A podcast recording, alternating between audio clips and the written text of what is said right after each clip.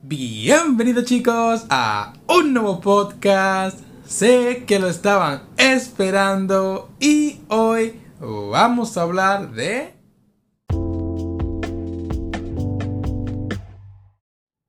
Así es, Boku no Hero Academia. Este fue un manga que yo me empecé a ver tan pronto terminé la primera temporada del anime, creo. ¿Por qué? Porque yo quería saber inmediatamente qué era lo que pasaba. Eh, para saber un poco más de la historia, ya que la primera temporada me dejó como con ganas de más, ¿no? Y bueno, en todo caso, lo vi y las impresiones que me llevé de este manga es que el dibujo está muy bien hecho. El manga como tal o este tipo de mangas que destacan tanto por ser shonen eh, de, de ese estilo es por el dibujo. Y claramente Boku no Hero Academia cumple con esto excelentemente. Eh, sobre todo las escenas de acción que se ve muy bien lo que viene siendo los destrozos de las ciudades, los peñascos que puedes ver por ahí, la destrucción, eh, los poderes, el impacto de los golpes, todo eso se ve de manera genial, de modo que inclusive el espectador puede sentirlo como tal. Es algo que no te va a defraudar, al menos por esa parte. Ahora, ¿qué pasa con este manga? Esto es un shonen. Y para colmo es un shonen que la trama principal no tiene como demasiado sentido, o por lo menos pudo haber sido mucho mejor de lo que es actualmente. ¿Por qué? Bueno, el protagonista en sí mismo lo que quería era poderes porque era débil y no tenía ningún tipo de poder. Eh, y esto era algo que es jodido porque obtuvo un poder de una manera muy estúpida. De modo de que simplemente tuvo eh, la suerte o la conveniencia de que conoció a All Might y All Might se motivó o lo admiró por él querer ser un héroe a pesar de, de ser un alguien débil que no tenía ningún tipo de poder, cosa que me parece de, de, por sí estúpida porque ya hay personas así, por ejemplo las policías o ese tipo de cosas, porque All Might tuvo que esperar tanto tiempo para delegar su poder cuando ya había personas que eran como Deku en un principio, ¿no? Así que no creo que fuera suficiente excusa. Pero de igual modo sucedió. ¿Y qué pasó? Que me parece muy estúpido porque parecía que Deku se iba a rendir si no tenía ningún tipo de poder e inclusive vamos a llegar más lejos. Me atrevería a decir que si no es por el hecho de que Deku se comió el pelo de All Might, eso es muy extraño, ¿eh? Se comió el pelo de All Might y se convirtió en héroe, posiblemente se hubiera convertido en un villano si no hubiera hecho eso. ¿Por qué? Porque él hubiera sentido cierta discriminación y cierta injusticia por parte del mundo, de que su deseo no se iba a cumplir, a pesar de lo tan fuerte que él había trabajado por eso, porque al fin y al cabo los que tienen poderes van a sobresalir más, ¿no? Y él quería ser un héroe que lo salvara a todos, lo cual lo hace un poco hipócrita porque al fin y al cabo, si tú quieres salvar personas y lo que tú quieres es ser un héroe.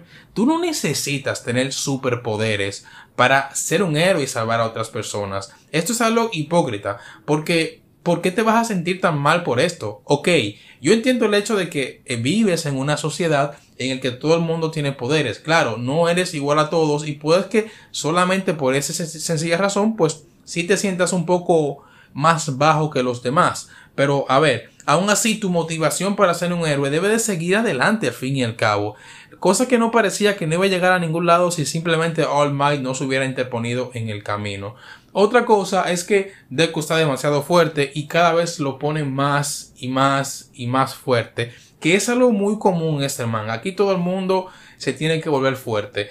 Todos, cada uno de los personajes incluyendo los enemigos, tienen muchos power up, muchos power up, que no están para nada justificados, son solamente power up que tienen porque lo necesitan. A ver, te ponen una razón por detrás, pero esa razón es estúpida de por sí, ya sea un experimento que estaban haciendo o el comerse un cabello de nuevo, pero en fin, es que es algo tremendo. De por sí, en los últimos capítulos del manga, se puede apreciar cómo a Deku, aparte de que está fuertísimo y está cada vez eh, sabiendo controlar más el, el poder de All Might, se descubre que el cabrón tiene siete poderes más dentro de él.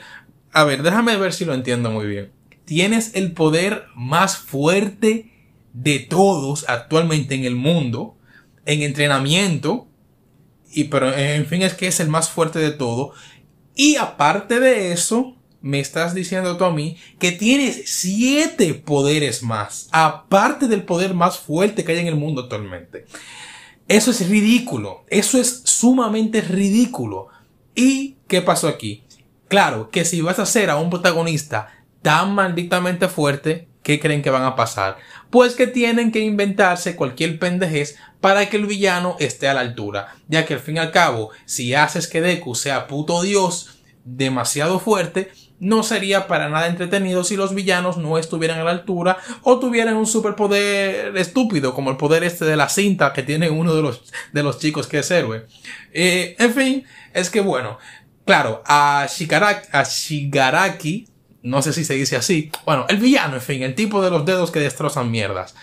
Él, como tal, también le dan un power up importantísimo que Creo que fue a causa de un experimento o algo así. No lo sé. ¿Saben qué? La historia de Boku no Hero Academia pasó de ser algo súper simple a ser algo demasiado complejo en las últimas, en los últimos capítulos del manga.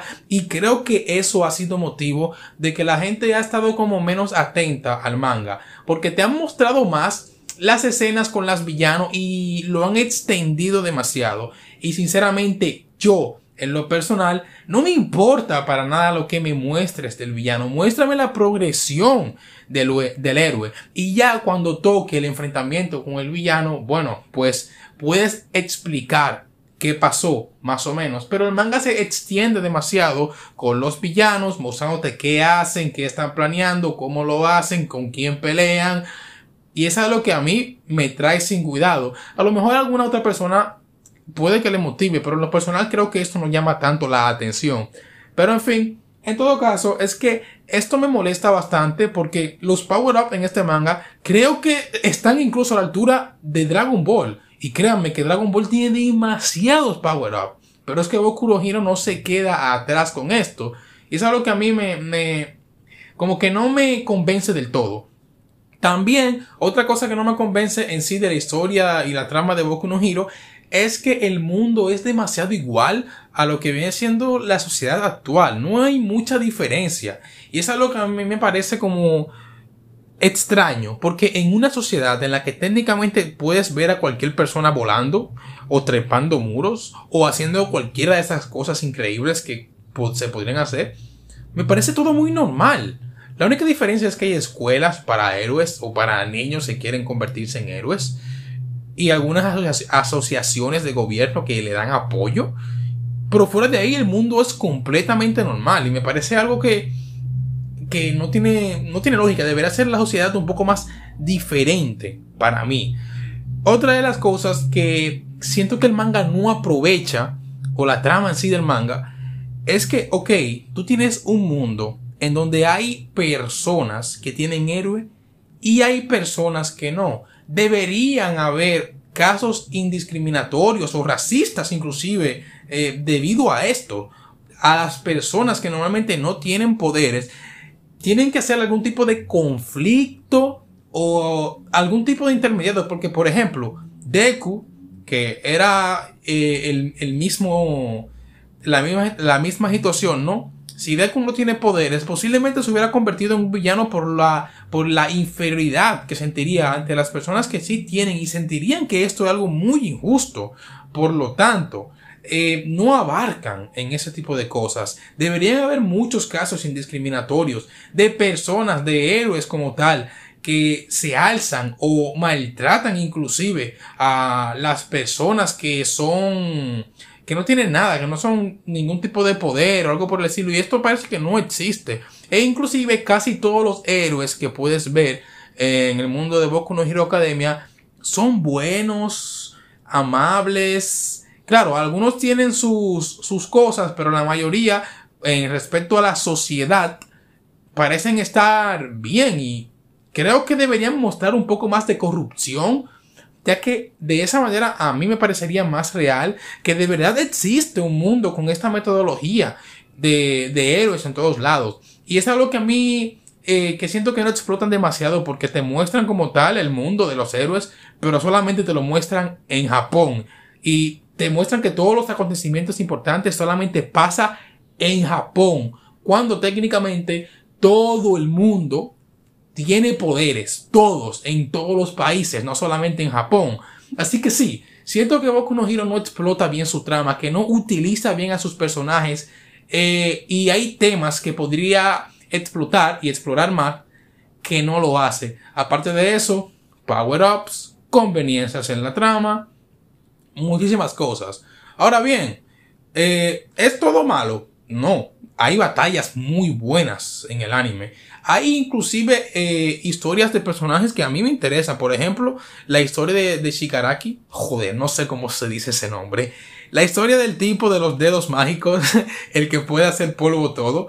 Me pareció muy, muy buena, tío. Me pareció excelente el ver cómo se convirtió en un villano, que fue algo que él simplemente fue víctima de la circunstancia, de la situación. Y no le quedó de otra que ser un villano porque, joder, mató a toda su familia por, por accidente, no porque quiso. Así que no le, no le quedó técnicamente de otra y se apoyó de la primera persona que le dio un apoyo. Esta historia me encantó y me pareció excelente. Lo único malo son los power-up que después le dan y, y, esta mierda. Pero bueno, de igual manera, eh, las batallas, claramente las batallas son excelentes, son muy buenas en el manga, muy bien dibujadas, los trazos bien definidos, eh, se entienden muy bien las escenas, la mayoría de ellas, a pesar de que en el anime se ve y se entiende mucho mejor, pero bueno, en el manga tampoco se queda tan atrás porque se ve espectacular, el autor dibuja excelente.